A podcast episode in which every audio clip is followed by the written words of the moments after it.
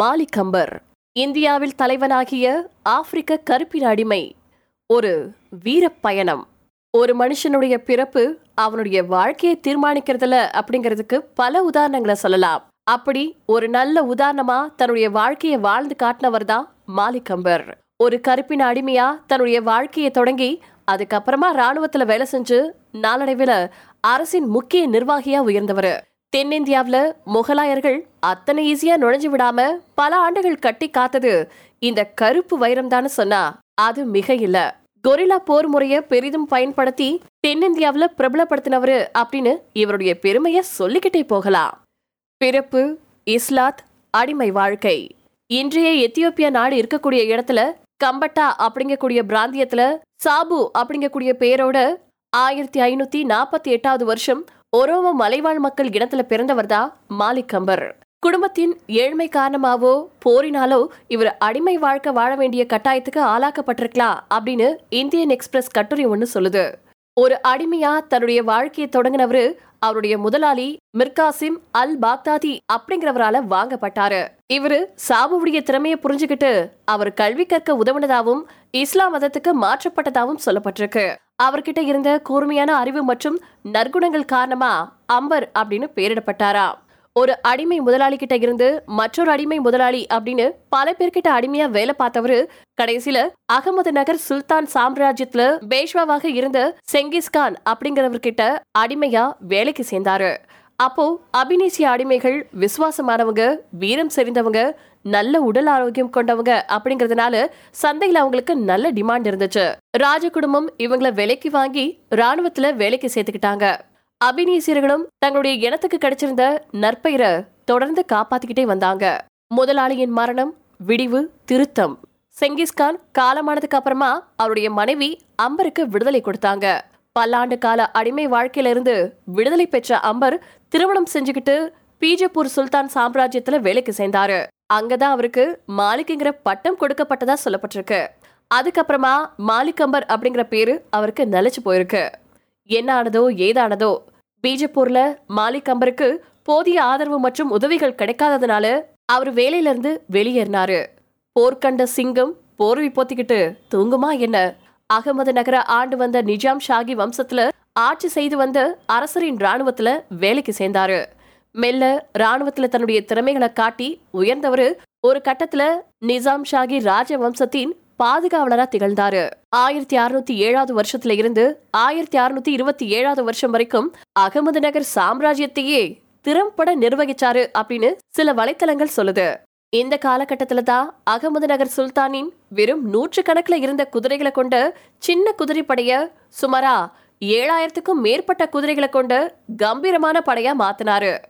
வட இந்திய முகலாயர்களை எதிர்க்க சிதறி கிடந்த மராத்தியர்கள் உட்பட பல தென்னிந்திய சாம்ராஜ்யங்களை ஒன்றிணைக்க ஒரு பெரும் படைய கட்டமைத்தாரு. ராணுவத்துல வேலை செஞ்ச ஆட்களுடைய எண்ணிக்கைய பலமோட அதிகரிச்சாரு. பொறுப்புகளுக்கு வந்ததுக்கு அப்புறமா அதிகாரத்தை கைப்பற்றியவர் அப்படிங்கறதுனால தன்னை சுற்றி என்ன மாதிரியான எதிரிகள் இருக்காங்க தன்னோட படைக்கு எத்தனை திறமையான பயிற்சிகள் தேவை அப்படிங்கறத உணர்ந்து தன்னுடைய ராணுவத்தை கட்டுக்கோப்பு மிக்க போர்க்களத்துல வெற்றிகளை குவிச்சு தரக்கூடிய ராணுவமா மேம்படுத்தினாரு.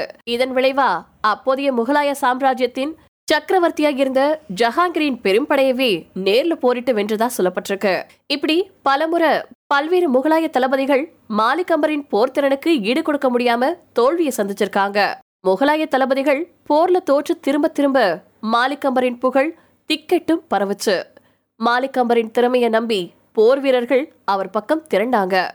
ஜஹாங்கிரி வாழ்க்கை வரலாற்று பக்கத்திலேயே மாலிக் அம்பரை மிக கடுமையா திட்டி தீர்த்திருக்கிறதா? சில வரலாற்று ஆசிரியர்கள் சொல்லியிருக்கிறதா? சில வரலாற்று ஆசிரியர்கள் சொல்லியிருக்காங்க. கடைசியில முகலாய படை ஷாஜகான் தலைமையில ஒரு பெரும் படையோட வந்து மாலிக் அம்பரோட போரிட்டு அவரை வின் பண்ணாங்க. போர்ல தன்னுடைய தோல்வியை ஒப்புக்கொள்ளும் விதமா உயிரினும் மேலா கருதி பாதுகாத்து வச்சிருந்த அகமத் நகர் கோட்டைய முகலாயர்களிடம் விட்டு கொடுக்க வேண்டிய சூழல் ஏற்பட்டுச்சு. அதுக்கப்புறமா மாலிக் அம்பரின் அதிகாரம் பலம் எல்லாமே முடங்கி போச்சு. இதே காலகட்டத்துல மாலிகம்பர் அகமது நகர் சுல்தானின் தலைநகர பராண்டா அப்படிங்கக்கூடிய பகுதியில இருந்து ஜூனர் அப்படிங்கக்கூடிய பகுதிக்கு மாத்தினாரு. அந்த பகுதியில கட்கி அப்படிங்கிற பேர்ல ஒரு புதிய தலைநகரையே கட்டமைச்சாரு. இன்னைக்கு அந்த வரலாற்று சிறப்புமிக்க நகரம் அவுரங்காபாத் அப்படிங்கக்கூடிய பேர்ல அழைக்கப்படுது. முகலாய மன்னர் அவுரங்கசீப் அகமது நகரை வெற்றி கொண்டதுக்கு அப்புறமா அந்த நகரம் அவுரங்காபாத் அப்படின்னு பெயர் மாற்றம் அடைஞ்சு இன்னைக்கு வரைக்கும் அப்படியே நிலைச்சிருச்சு. புதிய போர் முறை துப்பாக்கி நைட் விஷன் கண்ணாடி ட்ரோன் தாக்குதல் இப்படி அறிவியல் தொழில்நுட்பங்கள் வளர்ந்தாலும் கொரில்லா தாக்குதல் முறை அப்படிங்கிறது இன்னைக்கு வரைக்கும் நடைமுறை யதார்த்தத்துல பயன்படுத்தப்பட்டுட்டு வந்துட்டு இருக்கு அப்பேற்பட்ட கொரில்லா போர் முறைய தென்னிந்திய பகுதிகளில் பெரிய அளவுல பயன்படுத்திய முன்னோடிகள்ல மாலிகம்பரும் ஒருத்தர் அப்படின்னு ஒரு சில வலைத்தளங்கள் சொல்லுது. பிரமாதமான வரி அமைப்புகள். எந்த ஒரு நாட்டுக்கும் வரியை வசூலிக்கிறது மற்றும் அத முறையா கஜானாவுக்கு கொண்டு வந்து சேர்த்து நிர்வாகம் செய்யறது ரொம்ப ரொம்ப அவசியமான ஒண்ணு. அத மாலிகம்பர் சிறப்பா செஞ்சதாவும் அவர் காலத்துக்கு அப்புறமா வந்த மராத்திய மன்னர்கள் மாலிகம்பரின் முறையை பின்பற்றினதாவும் இந்தியன் எக்ஸ்பிரஸ் வலைத்தளத்துல சொல்லப்பட்டிருக்கு. சத்ரபதி சிவாஜி மகாராஜாவின் தாத்தா மாலோஜி மாலிகம்பரோட வேலை செஞ்சதா அதே கட்டுரையில குறிப்பிடப்பட்டிருக்கு. சிவாஜி மகாராஜாவின் பாராட்டு. மராத்தியர்களின் வீர திலகமாக திகழக்கூடிய சிவாஜி மகாராஜாவின் சிவபாரத புத்தகத்துல மாலிகம்பர் அப்படிங்கக்கூடிய கருப்பின இஸ்லாமியரை தன்னுடைய வாயால புகழ்ந்து பாடினதா மின்ட் பத்திரிகையின் கட்டுரை ஒன்றுல குறிப்பிடப்பட்டிருக்கு.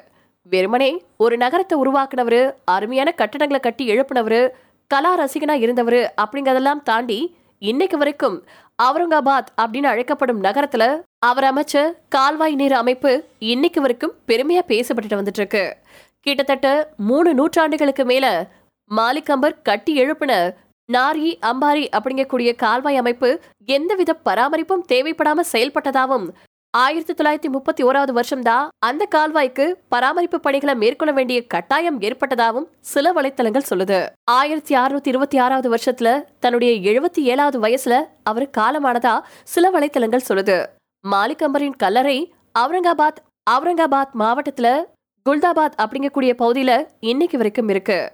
இதே பகுதியில தான் இந்தியாவின் புகழ்பெற்ற சூஃபி ஞானி சர்சரி பக்ஷ் அப்படிங்கிறவருடைய கல்லறையும் இருக்கு. அவருக்கு ஈடு இணை யாருமே இல்ல. அவருடைய நிர்வாகத்திறனுக்கும் தெளிவான கடிப்புக்கும் போர் தந்திரங்களுக்கும் சரிசமமானவர் யாரும் இல்ல அப்படின்னு முகலாயர்களின் வரலாற்றிலேயே கூறப்பட்டிருக்கிறதா வரலாற்றாசிரியர்கள் சொல்லியிருக்காங்க. அதை குல்தாபாத்தில் படுத்துட்டு இருக்கக்கூடிய மாலிகம்பர் படிச்சிருப்பாரா அப்படின்னு தான் தெரியல.